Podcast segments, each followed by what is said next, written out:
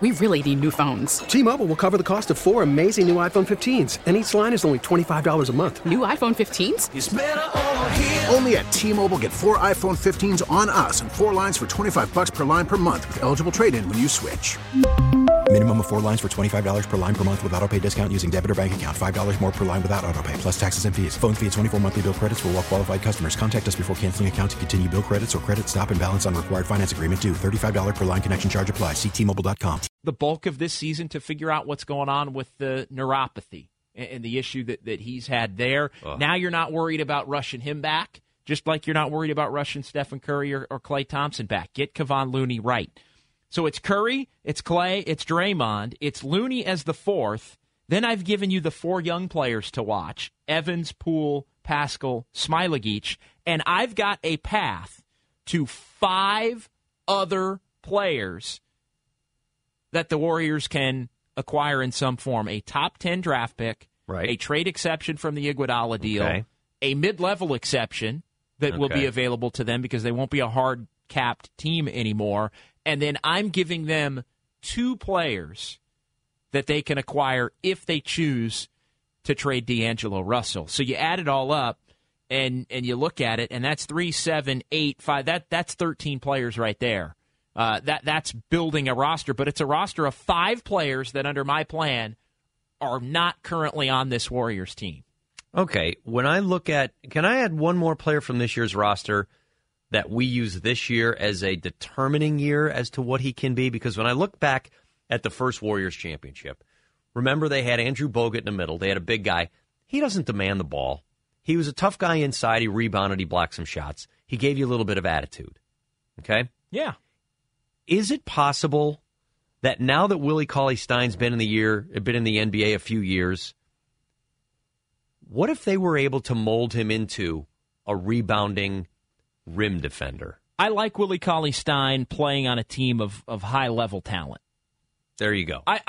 I'll say this. I like Willie Cauley-Stein more on the 2020-2021 Warriors than I do on the 2019-20 Warriors. So when those guys are healthy, he becomes more effective just in that he's an active big body who can do some positive things. And those other 3 guys... But he's not going to be on my list of guys. Like you don't think that we can use this year and maybe say, maybe. I've laid out 13 roster slots. Mm-hmm. If I'm laying out 13 roster slots, if you want to add anybody else as a maybe, if you want to say Cauley-Stein's a maybe, that's a guy I would throw off to the side and say, maybe, if the other let's see how the other 13 slots go first, okay, and then we'll see if Cauley-Stein fits. Then we'll see if a guy like Chris fits. Okay. Then we'll see. But we're talking at that point. Now, I wouldn't put Cauley-Stein in this category, but I would put the others, Glenn Robinson III, Chris, anybody else, Alec Burks. You're starting to talk about the 14th roster spot at that particular point in time. I think Cauley-Stein's better than that, but the Warriors are going to have to get their house in order with the rest of it before they start deciding about... And Willie Cauley-Stein's somebody that, look, he had to take league minimum this year, so I have to think he's going to be looking at options, especially if he has a good year playing on a struggling team, he's going to be looking at options to try and get paid, I think, at a higher extent than maybe the Warriors would even be willing to offer. He is, but these guys getting hurt actually hurts him, because if he competes with those other guys on the floor and he plays at a higher level because of those other guys, there might be a team out there that says there's value in that. I've always said Willie Cauley-Stein is the next Clint Capella waiting to happen. Clint Capella does nothing on his own, but when you've got 3 other guys or 4 other guys ringing the perimeter, or James Harden's one of those guys, everyone forgets about Capella. He can get you 15 and 10 on any given night. I think Willie Cauley-Stein can be that kind of guy with higher caliber talent around him, but we're not going to be able to find out this year, because they don't have that higher level of talent around him on a consistent basis. Let's get to Bob. Bob, you're up next here on 95.7 The Game. Hey, Bob. Gentlemen, good morning. How are you today? Good morning, Robert. Yeah, big fans of the shows. Beautiful fall day here in Brooklyn. I listen to you guys talk about my favorite team. And love the plan, JD. I'm really on board with everything you're saying. Just curious about where you're thinking of Damian Lee in this mix, and everything we're looking at as far as this year and what it's kind of turning out to be. I'm just I really miss that defense, man. And I'm just curious to see how we can kind of step up our defensive game going into next year. Thanks so much. You're going to need to add players that are better defenders. And, you know, the Chilton Buddy text line says, well, what about a reunion with Iguodala? Yeah, Iguodala would be somebody, whether it's a veteran minimum deal or maybe he's long in the tooth. Puts himself. Well, he's also not going to play very much this year. He's not playing now. No, he's going to wind up getting traded or bought out, and he's going to be a free agent. Now, but if you're him, aren't you going to the Clippers or the Lakers this year? You're right. You're for a 1 year. Yeah, but next year again, he would actually be the perfect fit if you want to get the band back together with the four players that I mentioned and have him be another. Again, we're talking about the 14th roster spot at that point in time. Mm-hmm. You're talking about some depth that has been. I would put Damian Lee to answer that question. And then we have a caller that wants to talk about. I would put Damian Lee in the category of, let's figure the rest of it out first. Okay. He's in my Chris, Glenn Robinson III, Willie Cauley-Stein category of you need the other 13 players to make sense first, and then you see where a guy like Damian Lee fits. Okay. 888-957-9570, 888-957-9570. You know what? Let's go ahead and actually keep it moving. We're going to go ahead and keep it moving. Okay. We got Ramona Shelburne coming up at 10:30 here on 95.7 The Game, but we'll keep the conversation pushing here with Nick. Nick, you're on 95.7 The Game. Hey, Nick. Hi, guys. You just, I guess, addressed Damian Lee. I just wonder what he's had flashes of impressive flashes, but I just wonder with more playing time, opportunity to play more now, do you think he'll come of age, or is he? What do you think? Oh boy, I think he's a player that they're going to need this year to fill, but I don't see him as a rotation player on a playoff team. I just don't. I think he's more than a two-way player, though, Coach. Sorry to jump in on you. No, I agree with you on that, and I think that that's a fair statement for Damian Lee and what he can add. It's unfortunate that this season has taken the turn it has for the Warriors, and so here's the other part when you want to say you're trying to evaluate what guys can do. Is it harder to evaluate them because you don't have Curry, Thompson, Green on the floor? Because if you're, you know the old saying, if you're on the floor with a bunch of bad guys, you can't really shine. Right? Because everyone's getting their butts kicked all the time or everyone's getting pushed around. You don't have the same NBA timing.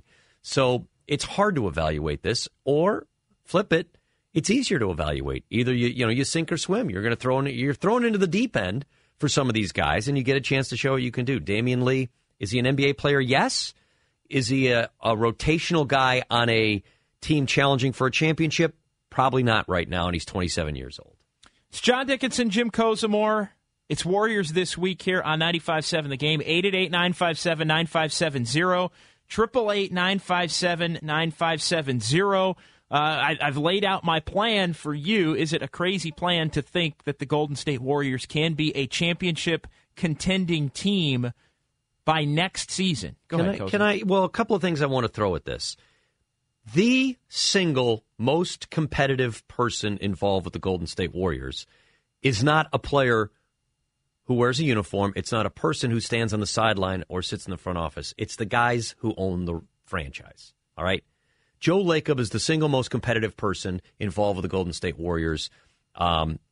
Where does that fall into your plan of, I think smart people sit back and they know that sometimes it's ebb and flow. They just had their great rise. They had a great time. Some organizations know I've got to take a step back for a year or two. I don't see Joe Lacob as that guy. The same way I look at Steve Ballmer. If you look at what the Clippers did last year, remember when they made all those trades at the trade deadline and the NBA cognoscente said, oh, well, the Clippers are tanking for a lottery pick and then they're going to go after some guys in free agency. And Ballmer came out and said, we're not doing that. We're not tanking. We're trying to make the playoffs. Doc Rivers, no, we're not tanking. And they competed and competed and competed. They got the 8th seed. And Steve Ballmer was dancing around the locker room like they had won the NBA title just because they're a playoff team. I look at Joe Lacob as that guy. Is Joe Lacob a guy who looks at it and says, I can't wait for guys to develop. I've got to be so proactive and so competitive because I know my guys are going to be 32 and 30 and 30. They can't wait for young guys to be the ones who come up and do it. They have to be more proactive to go and find some guys who can play with Curry and Green and Thompson while they still have something left in their game. I I have been reluctant to use the T word because I don't think it's relevant. Sure.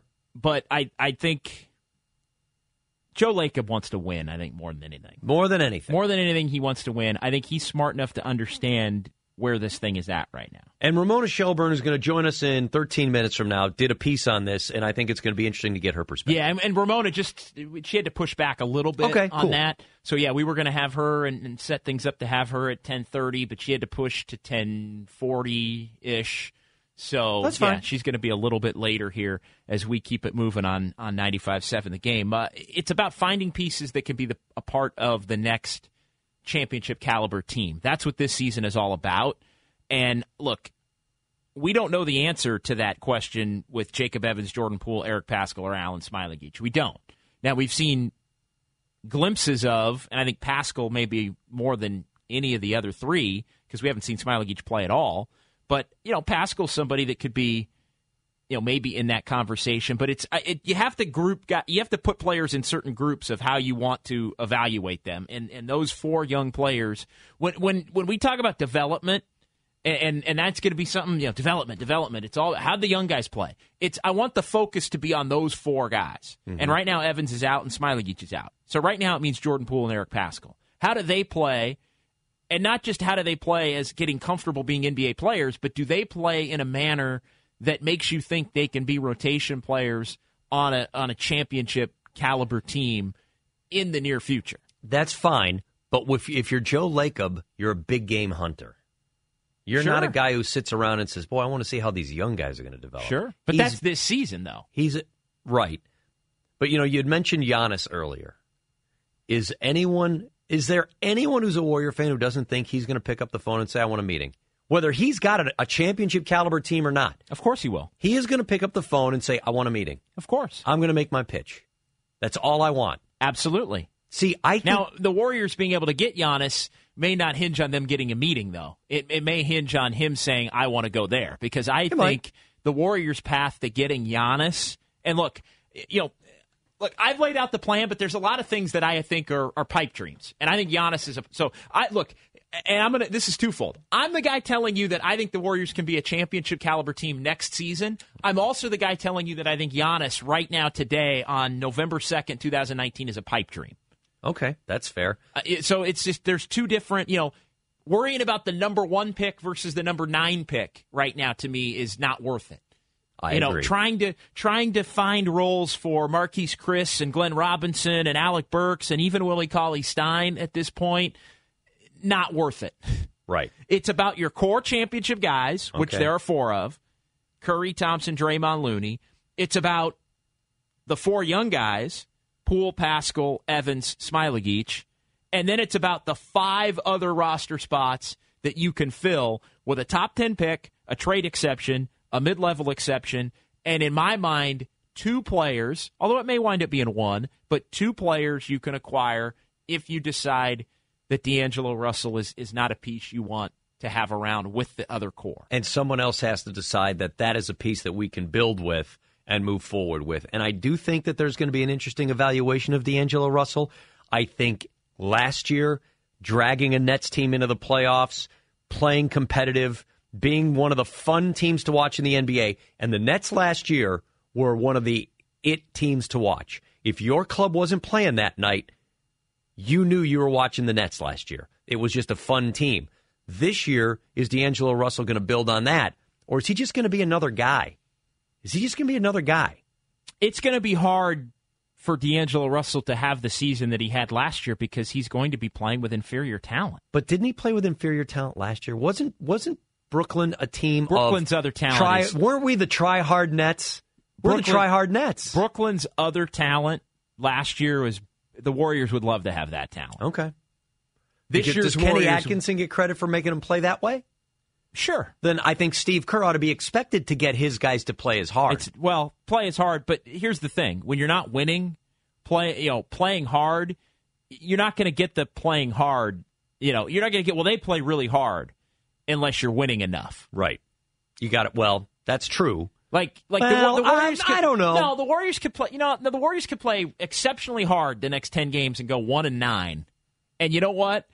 1-9, nobody's gonna say, boy, they're playing hard. Brooklyn got credit. I disagree. Brooklyn got credit for that because they were winning games and they were playing hard, and there was this misconception that they had no talent. I may agree that the talent was undersold or underappreciated, but I do think that's one of the mantras you heard from other teams. Well, you know when a team plays hard. You know when a team is out there giving it their all because you hear other teams talk about it. I'll be honest with you. The team I had to watch last year was the Sacramento Kings, which was a fun team to watch and won 39 games. No one ever accused them of playing hard every night. They scored a lot of points. They fooled a couple of teams along the way. See, I thought they played really hard all year last year. I don't know if they did. I actually think they played a level, and watching them this year, the first handful of games, I think they played a lot harder last year. I think they played offensively harder. Defensively not. But you didn't hear a lot of people saying, boy, they're playing hard every night. So I hear that about other teams, win or lose, and I'll just follow that. People will tell you if the Warriors are playing hard. Other coaches will respect it. They know the Warriors. And by the way, and this is the other thing that's going to make this year tough, other organizations see the Warriors down. They're not feeling bad for them. They're going to go out and they're going to try to kick them while they're down. That's a fact. They're going to kick them again. That's a fact. You know, they're not going to, when they win by 10, it's not, you know what, they're not afraid to win by 20 because you've had your good times. Guess what, everybody? There are some teams in the league that's a competitive league, and they're going to try to kick you and embarrass you sometimes. Just the way it is. No doubt. I mean, and Draymond Green alluded to that last night. I mean, the Warriors have had their way with every team in the league for the last 5 years, and now it's, you know, the script is flipped. Yep. And the Warriors are going to have to own it, and they're going to have to handle themselves with I think, the same level of class that they handled themselves when they went out and got beat by the Toronto Raptors in the finals. I mean, the way the Warriors went out, you know, you probably couldn't have scripted it any better. The you know, that team was playing hard, even though they were banged up right to the bitter end. Right. And they showed appreciation to Toronto when they won, not like the Isaiah-led Pistons when the Bulls finally beat them and the Pistons. I think there were a lot of people that were waiting for the Warriors to lose whenever their run ended of just winning the back-to-back championships, and they were going for the three-peat. That particular portion of the run was going to end at some point. Yep. And I think there were a lot of folks out there that were thinking, boy, when that run ends, it's going to be really ugly in terms of how the Warriors handle losing.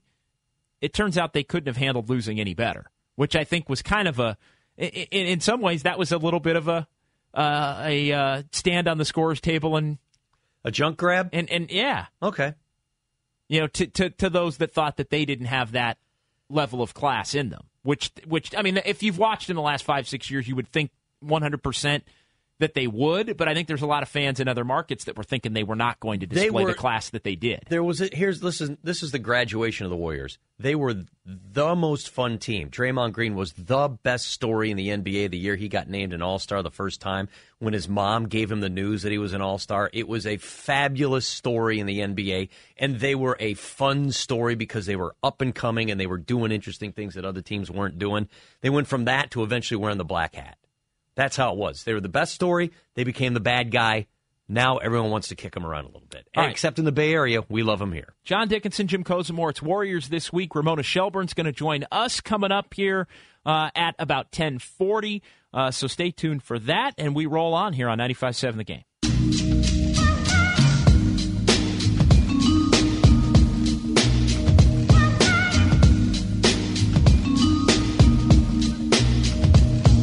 Warriors This Week continues on 95.7 The Game. John Dickinson, Jim Kozimor, and you, 888-957-9570, 888-957-9570. The great Ramona Shelburne will join us coming up in 10 minutes here on 95.7 The Game. She wrote about the Warriors and the notion of the T-word. Sorry about that. It's so cold you're hanging meat in here, so I had to put on my down vest. You keep it cold, brother.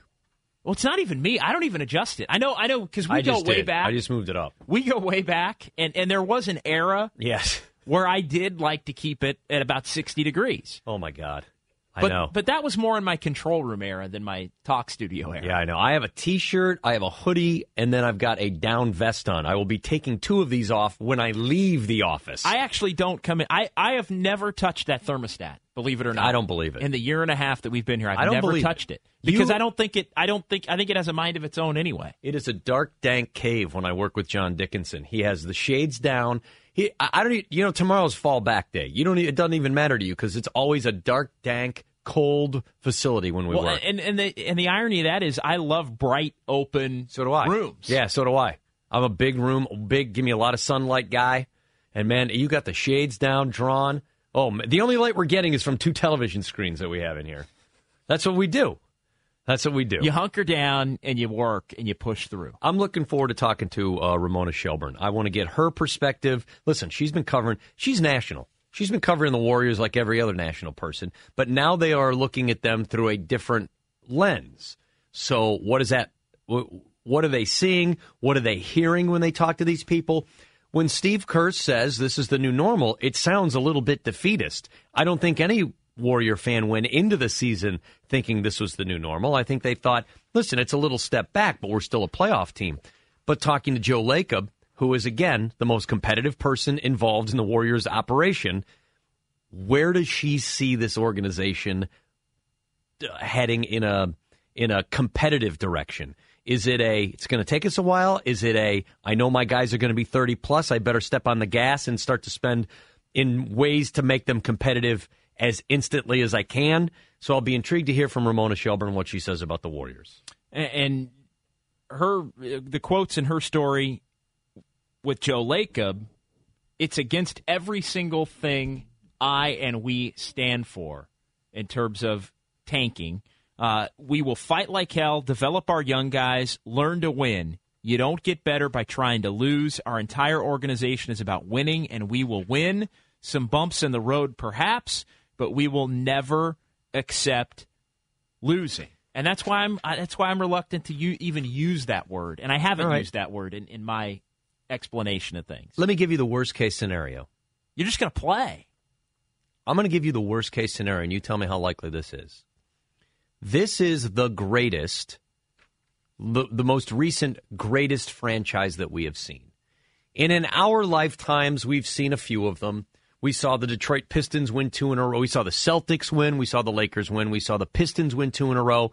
We saw the Bulls become a different version of dynasty. They won three with Michael. He left for a year and a half. They won three more with Michael. And the Bulls have been off the radar since then. Next, it was the Los Angeles Lakers with three-peat, with Phil Jackson, with Kobe, with Shaq. But the Lakers have been off the radar since then. How likely is it, and this is the worst-case scenario, that you just saw the next version of the greatest franchise in the NBA, the Golden State Warriors' 5-year run of dominance, but we're about to see their time has come and gone, and there will be a new team that steps into that void, and the Warriors will become a memory. Remember when they were. Remember when they had the first MVP who was unanimous, the back-to-back MVPs, the 3 and 5 years. It could have been a three-peat if they didn't get so incredibly injured against the Toronto Raptors. Is it possible that we saw their best shot, and now we're going to see them become the end of the... So let's start with the Pistons run. They became nothing. The end, and they eventually came back and won one. The end of the Bulls run, who have done nothing. The end of the Lakers run, who have been spit for years now, since the Kobe and Shaq years. Is it... Well, you don't want to say over? Are they riding into the sunset? Yeah, I guess the Kobe-Gasol years. I mean, they won. But I guess you count that as Kobe. They won two championships. Yeah. Okay. They won two championships with Kobe and no Shaq. But they have... But they haven't been anything for... They have not come back. 8 years. Right. Is this the beginning of a much longer void than we would expect? I don't think that we can say that today. Not definitively. I think it's more...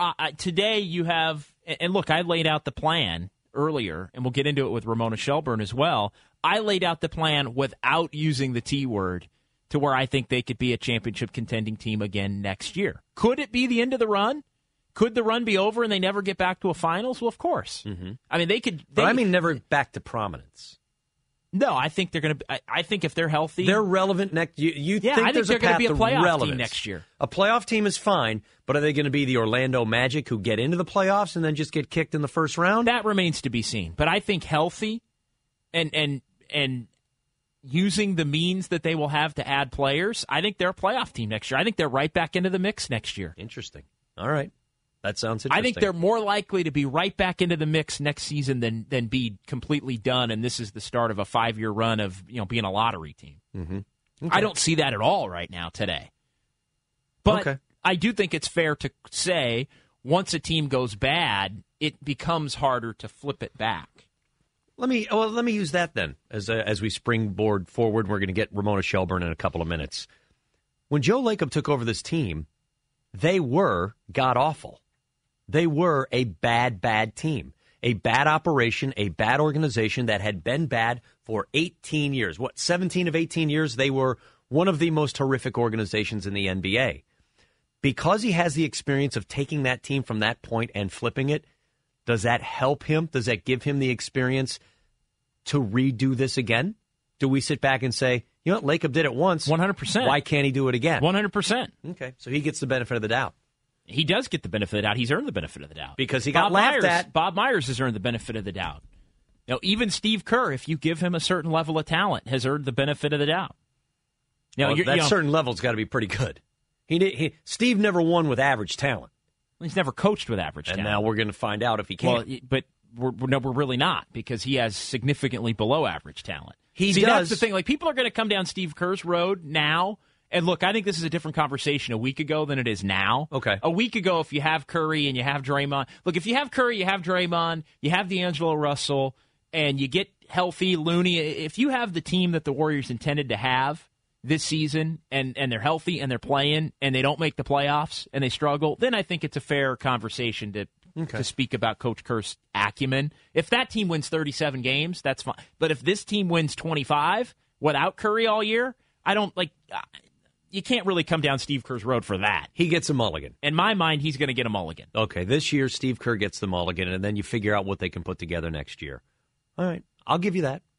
I have no problem thinking that way, but I do think this is just going to be such a different, almost a bone-chilling year for people who have watched this team, because they've forgotten what this is like. A lot of Warrior fans have forgotten what this season is like. And you might say that you're willing to put up with it because of the greatness you just had for 7 years. And I keep emphasizing 7 because you've been significant for 7 years. You've won championships in that 5-year span, but you've been significant for 7. I praise you for saying you're used to it, but it's hard to watch on a nightly basis. I'm going to watch. You're going to watch, I know, but there's going to be some nights and you're going to go, ugh, this is going to be a struggle. Yeah, and there's going to be nights where they're competitive for good portions of the game, and then they're going to struggle, and that's going to wind up turning a nice night into a loss. I mean, I think last night's a perfect example of that. Competitive for 2 quarters, and they give up 40 in the third, and the Spurs wind up winning that game going away. But you tell me, tonight, aren't you sitting back tonight going, got a shot? You're telling me I got a shot, right? Yeah, I mean, I think they got a shot, but I think they could also very easily lose tonight. I know, but there's no game on the schedule where I say the Warriors aren't losing tonight. There's no game on that schedule where there were games on the schedule the last 6 years where there's no way the Warriors were losing that night. Those games don't exist anymore. They could lose any game to any opponent any night now. Washington Wizards, New York Knicks, two of the worst teams in the game. Yep. Pelicans, Thunder, could lose to any Kings are in that conversation right now. Memphis Grizzlies, you can't say that about the Grizz. This is the night where the Warriors are the team. The Warriors are going to be favored against the Grizz, no matter if it's in Memphis or it's here. You still think that's a coin flip? Yeah, it's a coin flip. The Warriors are in this Warriors team without Curry and without, this Warriors team without Looney. Heck, Draymond might not even be playing tonight, now that he's dealing with a finger issue, and we'll play the audio. We still haven't done that, of Draymond talking about his finger injury. He might not be out there tonight. You might have none of the All-Stars that you've had that are a part of this championship core playing tonight. Then you're just seeing the team without having to drive to Santa Cruz. The reality is this Warriors team is in the category of those teams that you mentioned. Charlotte and the Pelicans and the Knicks and the Wizards and Sacramento. This team right this second that's out there. Now, you add Curry to the mix, I think they're a level better than that. You add Clay back to the mix, they're another level maybe better than that. But this is just reality right now. You know what, and I'm gonna try to make this a positive. If you're in the discussion with the Wizards and the Knicks and the Kings and the Pelicans and the Thunder and the Grizzlies, if you're in that discussion of teams, Suns, although they've played better than that early. Yeah, I actually think the Suns have made... you want to know something? Last year's most unwatchable Western Conference team that you never even thought twice about watching, they're the it team this year, whether DeAndre Ayton's on the floor or not. If you've got the league pass, you're going to pick up a Phoenix Suns game. If your team's not playing that night, Phoenix is the team to watch, regardless of that.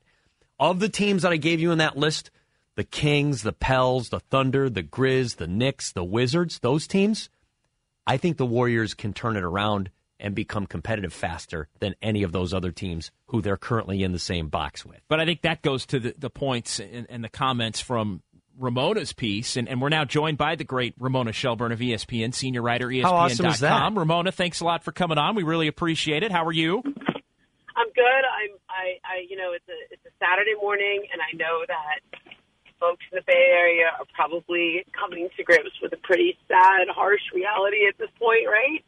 Like, is that what it feels like up there? That is what it feels. Well, we were just having the debate of the Warriors are in the conversation. They're playing Charlotte tonight, and they are Charlotte and the Knicks and the Wizards and some of these other teams right now. You know, Phoenix from a year ago, and maybe again just being real about it. Maybe with less talent than some of those teams, with all of the guys that are not playing for the Warriors.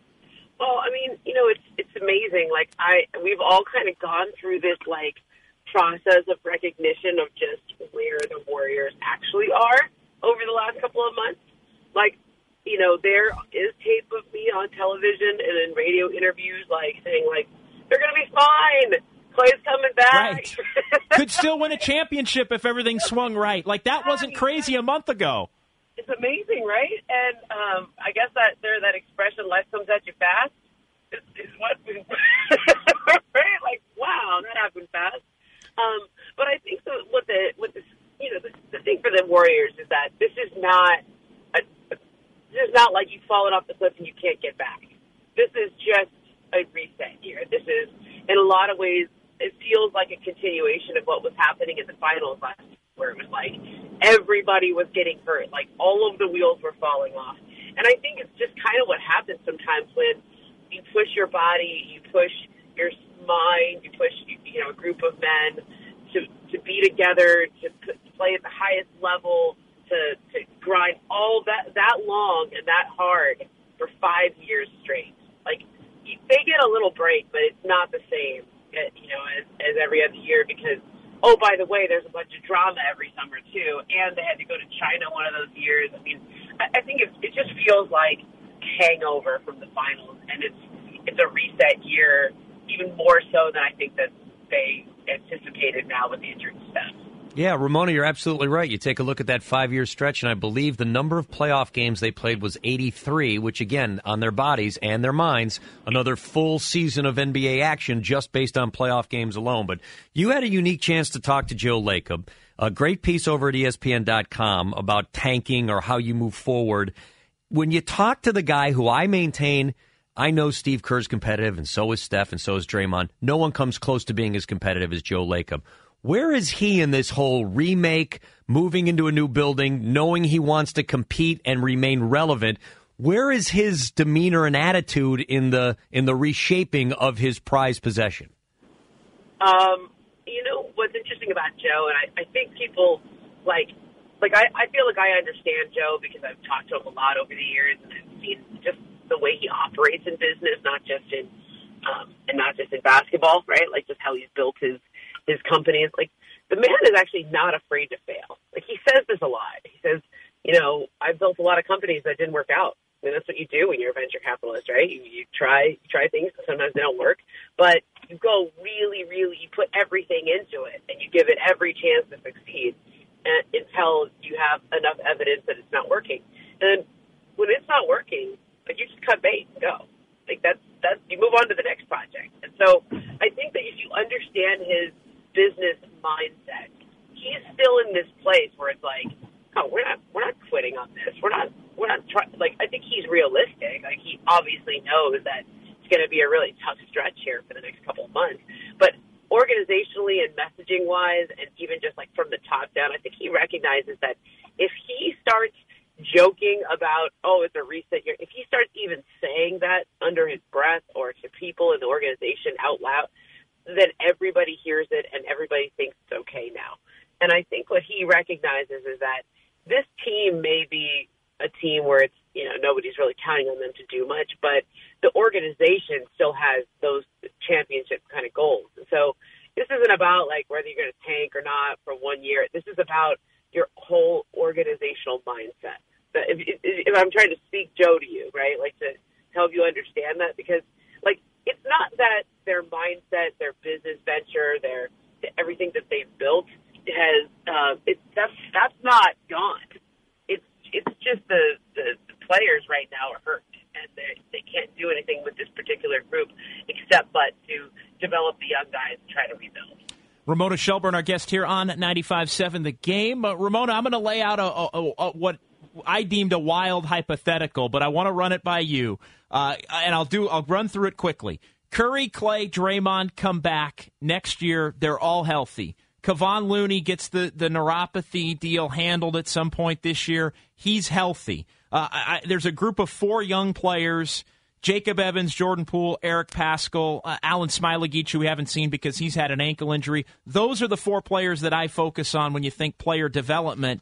And then I say top 10 draft pick, trade exception, mid-level exception, and D'Angelo Russell is a wild card. He either stays or he goes to get you a pretty good player or he goes to maybe get you a couple of role players in trade. You add all that up, and this could be a championship contending team again a year from now. Is that pie in the sky crazy, or is that realistic? I mean, I think it's realistic. Like, I think that's, if you look at what they really need, okay, and I think if you look at what they're missing off of the teams that have been championship contenders, right? Obviously, that Durant guy, okay? You can't replace him, right? Yes.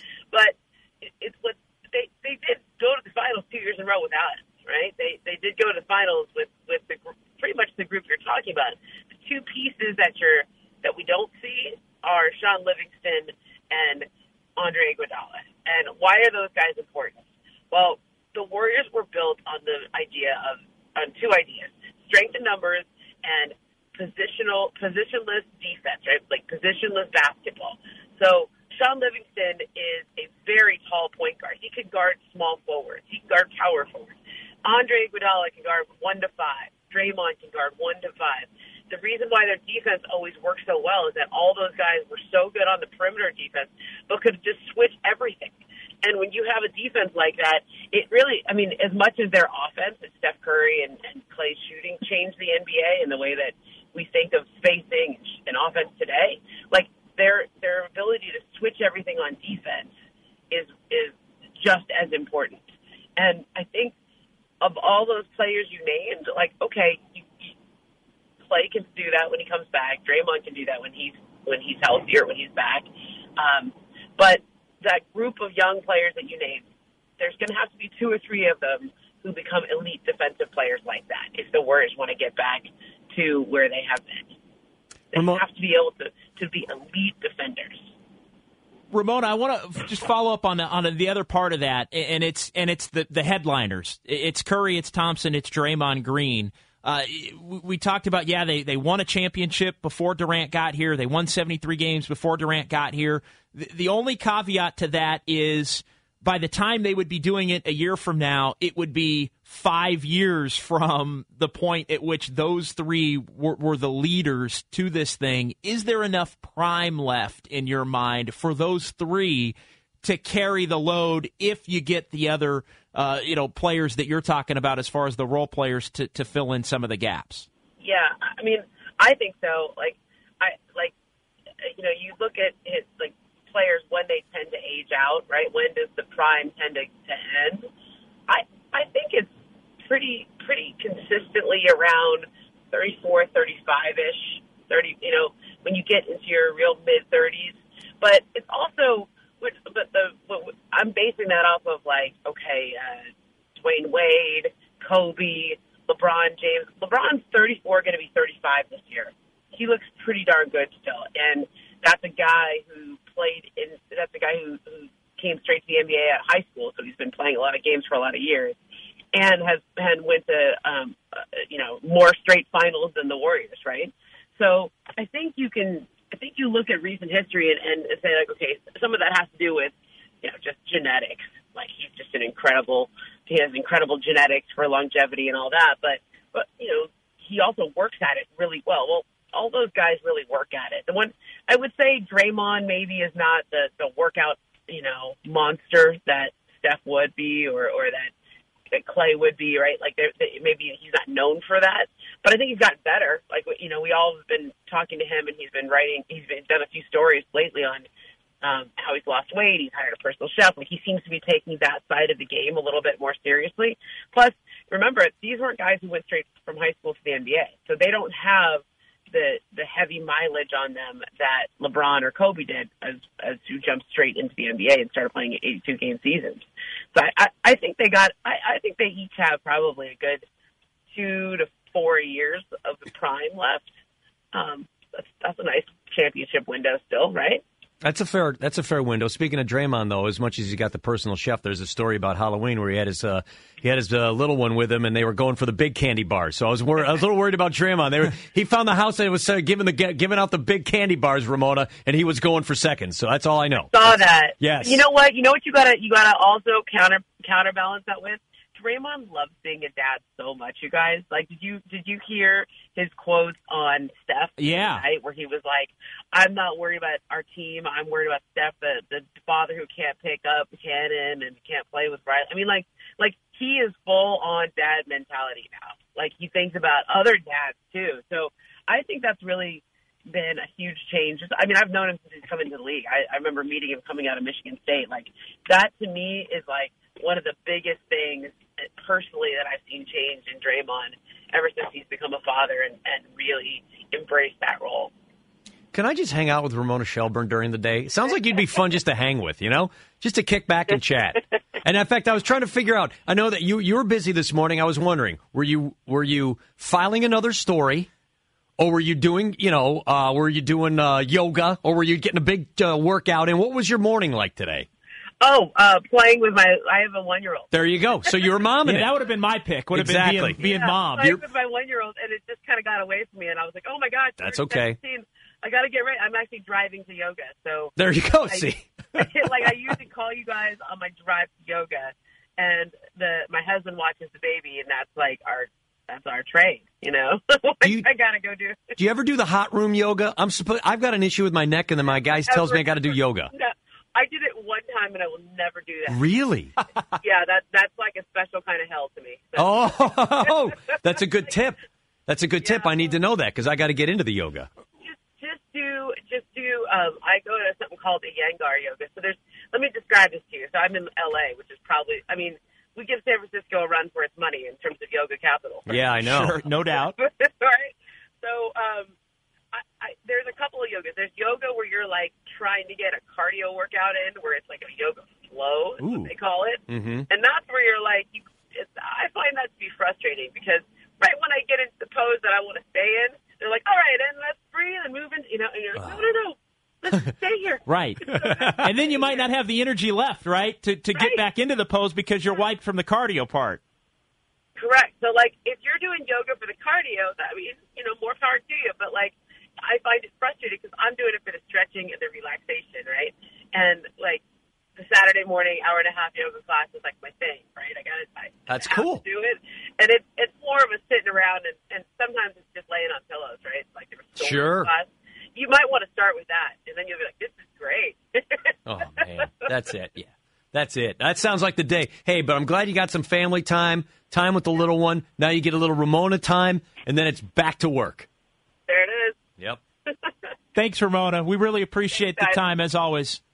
You got it. All right. Ramona Shelburne joining us here. She's happy all the time. On 95.7 The Game. She just seems terrific. Happy. She's terrific. You know what I mean? Like some people, like a lot of people rip Dick Stockton when he does games. He seems so happy that whatever game he's doing. Ramona seems just happy about whatever story she's covering or talking to you on an interview like this. I just want to hang with her. Sports is interesting. You've had this conversation from time to time. You know, when you're in the business a long time, some people. Now, I don't have this issue, and I mean, you don't stay in it as long as you have if you do. Yeah. But some people, they lose the enjoyment of, hey, there's a game tonight. Yep. Hey, there's a game tonight. Like, when I walk into any building, whether it's Levi's or I was in Arizona the other night, going into Chase Center last night, even last night where it looks like, hey, this Warriors team's going to take a few on the chin, there's still the buzz and the energy and the that's butterflies awesome. With, hey, don't there's a big it. Game tonight. Don't lose it. And a lot of people lose it. I don't think Ramona's lost it at all. She has not. I'm telling you, if you ever get a chance to meet someone in this industry, ask them what they're doing that night. And there's a big difference between the ones who say, I get to go to see the Warriors tonight, and the ones who say, I have to go to see, pick your team tonight. The ones who say, I have to go see the Giants tonight. You know what? They've lost their love for the game. Yeah. You You don't have to go to a sporting event. You get to go to a sporting event. All right, we're halfway through. Okay. On a Saturday. It's John Dickinson, Jim Kozimor will react to Ramona Shelburne. That's all coming up here. Warriors this week, 95.7 The Game.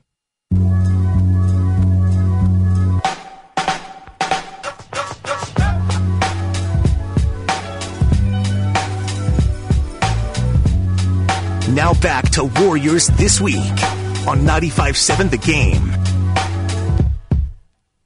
John Dickinson, Jim Kozimor. We're halfway through here on a Saturday. 888-957-9570, 888-957-9570. Warriors and the Charlotte Hornets tonight. The Warriors already shorthanded with the loss of Stephen Curry. And we're going to get to some of this Draymond Green audio right here off the jump, because Draymond Green is now dealing with an issue. So you're already down. Oh, my God. You're already down Clay Thompson. You're already down Kavon Looney. You're already down Stephen Curry. And now let's hear from Draymond Green after the ball game last night, because this just kind of popped up out of nowhere. I hurt my finger, a little ligament action, but it is what it is. What's up with tomorrow? I don't know. We'll see. I was pretty sore. I couldn't grip the ball the whole entire, probably since the second quarter, which is why I was making a lot of one-hand, right-handed passes and dribbling left with my right hand. Couldn't really grip the ball, so we'll see. Hopefully it'll calm down a little bit overnight, but who knows? What did they say last week? I don't know. They just told me that they see some swelling, and you'll get the rest of that answer from Raymond, because I don't really know. So there you go. Raymond Ritter. Doesn't sound like a guy that's playing tonight necessarily. No, and it sounds, now it's not a defeatist attitude, but it's kind of like, I got the sense from his voice, it's like, oh man, can you believe it? Could another thing go wrong over here? For crying out loud. It's almost like they're saying, oh, I get it. Basketball gods, you don't have to come down on all of us at once. For crying out loud. But maybe they're just, you know what, they are dealing with the reality. This is what their reality is now. It's not their new norm, but it is their reality right now. And if he doesn't have to play, why play? If he doesn't have to go, why go? I think that's going to become one of the themes of this Warrior season, as much as, and we just had Ramona Shelburne on, and she had the Joe Lacob quote, we will fight like hell, develop our young guys, learn to win. You don't get better by... We really need new phones. T-Mobile will cover the cost of four amazing new iPhone 15s, and each line is only $25 a month. New iPhone 15s? It's better over here. Only at T-Mobile, get four iPhone 15s on us and four lines for $25 per line per month with eligible trade-in when you switch. Minimum of 4 lines for $25 per line per month with auto pay discount using debit or bank account. $5 more per line without auto pay, plus taxes and fees. Phone fee at 24 monthly bill credits for well qualified customers. Contact us before canceling account to continue bill credits or credit stop and balance on required finance agreement due. $35 per line connection charge applies. See T-Mobile.com.